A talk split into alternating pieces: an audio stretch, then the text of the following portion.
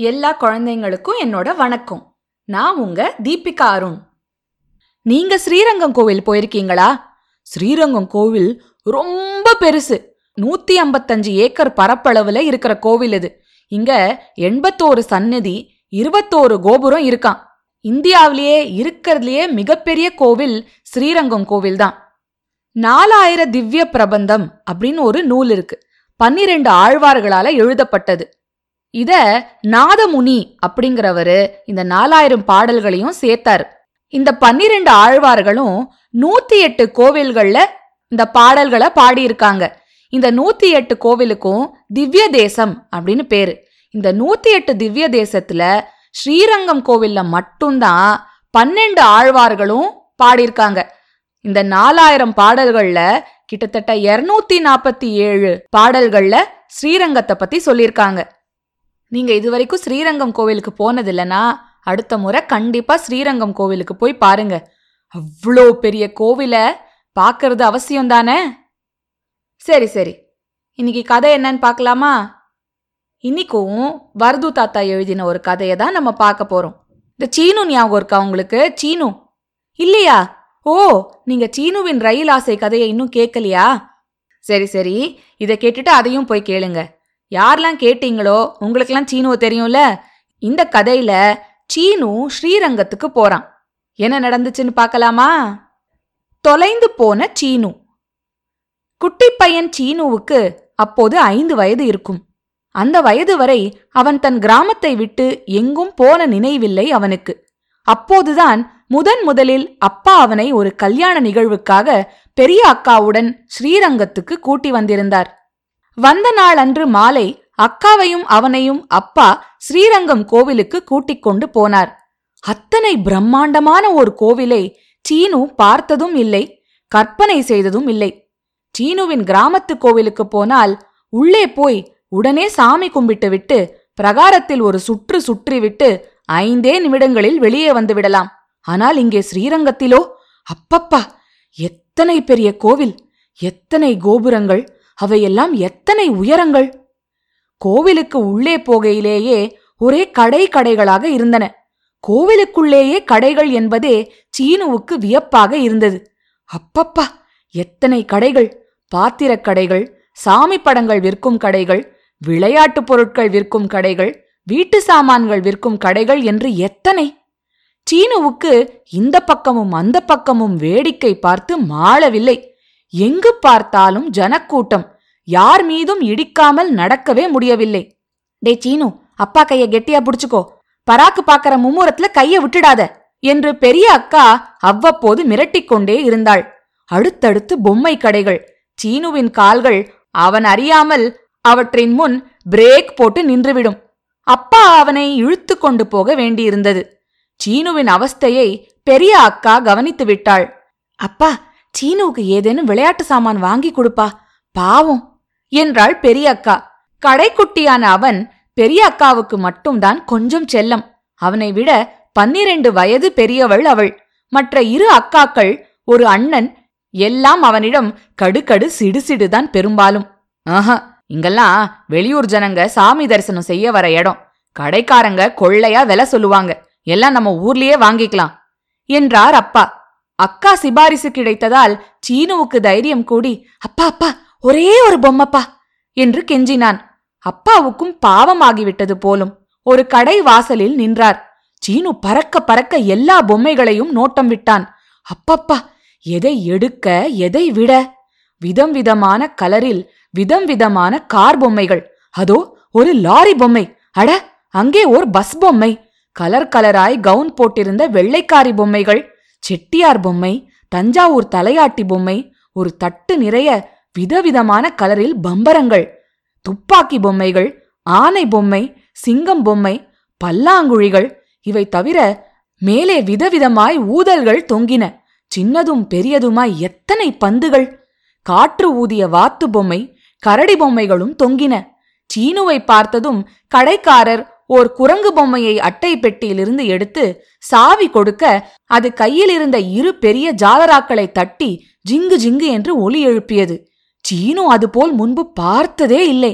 அப்பா அதான் வேணும் என்று கூவியவாறே கடைக்காரர் கையிலிருந்து பிடுங்கிக் கொள்ளாத குறையாக அதை கையில் வாங்கிக் கொண்டான். குரங்கு இன்னும் ஜாலரா அடித்துக் கொண்டிருந்தது. அப்பா என்ன வேலை? என்று கடைக்காரரிடம் கேட்க அவர் விலை சொல்ல அப்பா அதிர்ந்து போய் எப்பாடி அவ்வளவா கொள்ளையா இருக்கே? என்றார். அக்கா சீனுவை தாஜா செய்து பொம்மையை வாங்கி கடைக்காரரிடம் கொடுக்க சீனு அடுத்த கணம் ஒரு லாரி பொம்மையை எடுத்து இத வாங்கிக்கலாம்? என்றான். அவன் பெரியவனானதும் லாரி ஓட்ட வேண்டும் என்று அவன் தீர்மானம். அப்போது எதேச்சையாக சீனுவின் கண்ணில் இந்த கடையை ஒட்டியிருந்த அடுத்த கடையில் ஒரு ரயில் பொம்மை கண்ணில் பட்டுவிட்டது. ஆ ஒரு என்ஜின் நாலு பெட்டிகளுடன் வண்ணமயமான ரயில் பொம்மை. சீனு கையிலிருந்த லாரியை தூக்கிக் கொண்டு விருட்டென்று பாய்ந்தான் அடுத்த கடைக்கு. அங்கே லாரியை வைத்துவிட்டு எனக்கு இந்த ரயில் தான் வேணும் என்று குரல் கொடுத்தான். முதல் கடைக்காரர் சார் பையன் ஏன் லாரியை தூக்கிட்டு ஓடிட்டான்? அதுக்கு காசு கொடுங்க என்று இறைந்தார். அப்பாவும் அவனை துரத்தி கொண்டு அடுத்த கடைக்கு வந்து லாரி பொம்மையை எடுத்து முதல் கடைக்காரரிடம் கொடுத்து சமாதானம் செய்துவிட்டு திரும்பி வந்தார். பெரிய அக்கா சீனுவை திட்டி காதை திருகினாள். சீனுவுக்கு ஒன்றும் உரைக்கவில்லை. ரயில் பொம்மை பாம்பு போல் அவன் கையில் நெளிந்தது.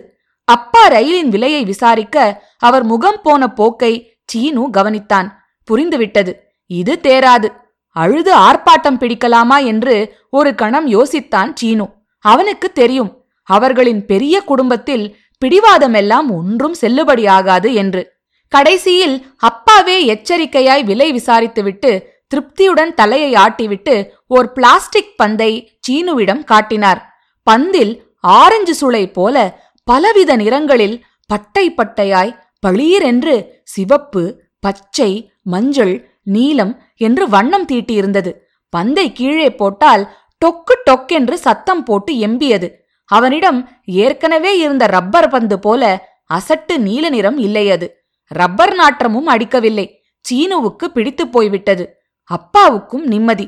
சீனு தன் தொளதொள டிராயர் பாக்கெட்டில் பந்தை செருகிக் கொண்டான். அது உப்பலாய் அங்கே துருத்திக் கொண்டு இருந்தது. அதை தொட்டு தொட்டு பார்த்து கொண்டே நடந்தான். டேய் அதை என்கிட்ட கொடு. பையில பத்திரமா வச்சுக்கிறேன். ஊருக்கு வந்ததும் எடுத்து தரேன்.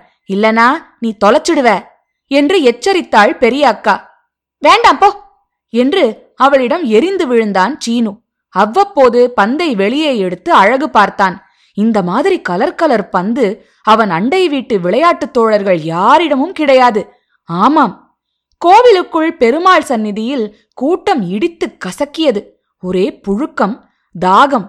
அப்பா சீனுவை தூக்கிக் கொண்டு காண்பிக்க இருட்டில் அரைகுறை வெளிச்சத்தில் பெரிய ரங்கநாதர் கருப்பாய் படுத்துக் கொண்டிருந்தது. ஏதோ கொஞ்சம் கண்ணில் தெரிந்தது. சீனு கும்பிட்டு கன்னத்தில் போட்டுக்கொண்டான் பட்டர் கொடுத்த வாசனையான தீர்த்தம் ஒரு ஸ்பூன். அவன் தாகத்துக்கு தேவாமிர்தமாய் இருந்தாலும் போதவில்லை. நட நடவென்று சன்னதி சன்னதியாய் நடந்தார்கள். சீனுவுக்கு அலுப்பு தட்டியது. கோவில் போரும் எப்ப கல்யாண வீட்டுக்கு திரும்பி போலாம்? என்று திருக ஆரம்பித்து விட்டான். அவனுக்கு புதிய பந்தை வைத்துக்கொண்டு விளையாட வேண்டும். தாயார் சன்னதி வந்தது. வெளியே படியில் இரு யானை உருவங்கள் கல்லில் செதுக்கப்பட்டிருந்தன. சீனு அந்த ஒரு யானை மீது உட்கார்ந்து சவாரி செய்ய ஆரம்பித்தான். துணைக்கு அப்பா பக்கத்திலேயே நிற்க மற்றவர்கள் சன்னதிக்குள்ளே போய் கும்பிட்டு விட்டு வந்தார்கள். நடந்து நடந்து கால்கள் கடுகடுக்க ஒரு வழியாய் வெளியே வந்தார்கள். மீண்டும் கடைகள் வழியே. ஒருவேளை பிடிவாதம் பிடித்து அந்த ரயில் பொம்மையையே வாங்கிக் கொண்டிருக்கலாமோ? ஆனால் பந்தும் நன்றாகத்தான் இருக்கிறது. இதையும் வைத்துக்கொண்டு அதையும் வாங்கியிருக்கலாம். வெளிச்சத்தில் மற்றொரு பார்வை பார்க்கலாம் என்று பாக்கெட்டிலிருந்து சீனு பந்தை வெளியே எடுத்தான். அப்பா எதிர்பாராத வழியில் சந்தித்த ஓர் உறவினருடன் சுவாரஸ்யமாய் பேசிக்கொண்டே வந்தார். சீனு அப்பாவின் கையை விட்டுவிட்டான். அப்பாவும் தன் பேச்சு சுவாரஸ்யத்தில் கவனிக்கவில்லை. சீனுவின் கையிலிருந்த பந்தை எவரோ முழங்காலால் தட்ட அது விழுந்து உருண்டு பல கால்களுக்கு இடையே புகுந்து ஓடியது. யார் யாரோ அதனை கவனிக்காமல் கால்பந்து விளையாட அது கண்ணுக்கு அகப்படாமல் எங்கோ மறைந்தது. சீனு பதற்றமானான். என் பந்து என் பந்து! என்றவாறே கூட்டக்கால்களுக்கு இடையே புகுந்து ஓடி தன் பந்தை தேட ஆரம்பித்தான். அக்கா அவனை கவனிப்பதற்குள் அவன் மாயமாய் கூட்டத்தில் மறைந்து விட்டான். பந்தை துரத்திக் கொண்டு எத்தனை தூரம் வந்துவிட்டான் என்று சீனுவுக்கு உரைக்கவில்லை. திடீரென்று உணர்வு வந்தது. அழுகை பொங்கிக் கொண்டு வந்தது. அப்பா எங்கே? அக்கா எங்கே? எம்பி எம்பி எல்லார் முகத்தையும் பார்த்தான். அவனை சுற்றிலும் ஏதேதோ அறியா முகங்கள். அப்பா! அக்கா! என்று சீனு பெருங்குரல் எடுத்து அழ ஆரம்பித்தான். இப்போது யாரோ ஒரு பெரியவர் அவனை தூக்கிக் கொண்டிருந்தார். அழாத தம்பி என்ன ஆச்சு யார் நீ? உன் பேர் என்ன? என்றெல்லாம் விசாரித்தார். என் பேரு சீனு. எங்க அப்பா அக்கா கூட கோவிலுக்கு வந்த அவங்கள காணோம் என்று கேவினான் சீனு. நீ பயப்படாத கண்டுபிடிச்சிடலாம் என்றவாறே அவர் சீனுவை தலைக்கு மேலே தூக்கி பிடித்தார். யாருடைய பையன் சார் இது? பாருங்க பையன் தொலைஞ்சிட்டான் போல இருக்குதே. சீனுவோட அப்பா அம்மா யாரு? என்று கூவினார். அவர்களை சுற்றி ஒரு கூட்டம் கூடிவிட்டது. சிறிது நேரத்தில் கூட்டத்தை விலக்கிக் கொண்டு அப்பா பரபரவென்று வந்தார். பின்னாலேயே அக்காவும். அவர்கள் முகமெல்லாம் கவலை அப்பி இருந்தது. சீனுவை பார்த்ததும் பளீர் என்று முகம் மலர்ந்தது. ரொம்ப தேங்க்ஸ் சார் என்று இரண்டு மூன்று தடவை சொல்லி சீனுவை தூக்கிக் கொண்டிருந்தவரிடமிருந்து தான் வாங்கி தூக்கிக் கொண்டார் அப்பா. ஏன் சார்? சின்ன பிள்ளைய இந்த கூட்டத்துல கை பிடிச்சு ஜாக்கிரதையா கூட்டி போக தெரியாதா? என்றார்கள் ஆள் ஆளுக்கு. சீனுவை தூக்கிக் கொண்டே நடந்தார் அப்பா. அப்பா அவனை திட்டுவாரோ? கல்யாண வீட்டுக்கு போய் சேர்ந்ததும் அக்கா தலையில் குட்டுவாளோ? அக்காவின் முகத்தில் சிரிப்பும் கோபமும் மாறி மாறி தெரிந்தது. அவள் ஒன்றும் சொல்லவில்லை. அப்பா அவனை திட்டவே இல்லை. பயந்துட்டியா சீனு? போனா போறது. ரங்கநாதர் கிருப. நல்ல வேளை நீ உடனே கிடைச்சிட்ட. என்றார் அப்பா. சீனுவுக்கு சொல்லாமலும் இருக்க முடியவில்லை. அப்பா அப்பா பந்து தொலைஞ்சு போச்சுப்பா! என்று அழ ஆரம்பித்தான். பந்து தானே? போனா போறது. காசு கொடுத்தா வேற பந்து வாங்கிக்க முடியுமே! என்றார் அப்பா. அப்புறம் அவர் ஒன்றும் பேசவில்லை. அவர் பிடி அவன் உடம்பில் இறுகியது போல தோன்றியது சீனுவுக்கு. கூட்டமா இருக்கிற இடத்துல நீங்க எங்கேயாவது போனீங்கன்னா அப்பா அம்மா கைய ஜாக்கிரதையா புடிச்சுக்கணும். சரியா? இந்த கதையில வந்த மாதிரி பழைய காலத்து கோவில்களுக்கு எதுக்காவது போயிருக்கீங்களா?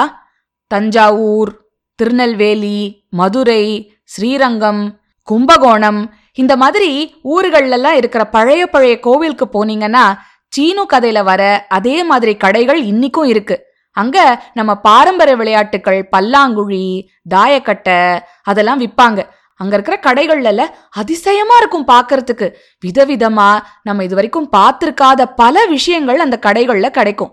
அடுத்த முறை நீங்க எங்கேயாவது ஊருக்கு போகும்போது இந்த மாதிரி பழைய கோவில் இருக்கிற இடத்துக்கு போனீங்கன்னா அந்த கடையில அதிசயமா என்ன கிடைக்குதுன்னு நீங்க பாருங்க. புதுசாவோ நீங்க பார்த்திருக்காத ஏதாவது விஷயங்கள் கிடைக்கிறதான்னு பாருங்க. நீங்கெல்லாம் உங்க அப்பா அம்மாவோட ஏதாவது கடைக்கு போனா அதுவும் பொம்மை இருக்கிற கடைக்கு போனா உடனே இதை வாங்கலாம் அதை வாங்கலாம் அப்படின்னு மனசுக்குள்ள எண்ணம் வரும்ல. இதை வாங்கி கொடுங்க அதை வாங்கி கொடுங்கன்னு அடம் பிடிப்பீங்களா? பிடிவாதம் பிடிப்பீங்களா கடையிலேயே? சரி அடுத்த முறை நீங்கள் ஒரு கடைக்குள்ளே போகும்போது ஒரு பொம்மை கடையோ என்ன கடையாக இருந்தாலும் அங்கே ஒரு நிமிஷம் யோசிங்க. இது நமக்கு இப்போ தேவையா? இது இல்லைன்னா நம்மளால சந்தோஷமா இருக்க முடியுமா? முடியாதா? அப்படின்னு யோசிங்க.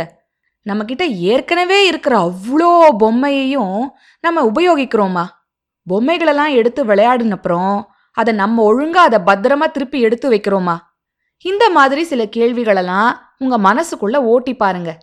அதுக்கப்புறமா அதை வாங்கணுமா வேண்டாமான்னு யோசிங்க. தமிழ்ல ஒரு பழமொழி உண்டு.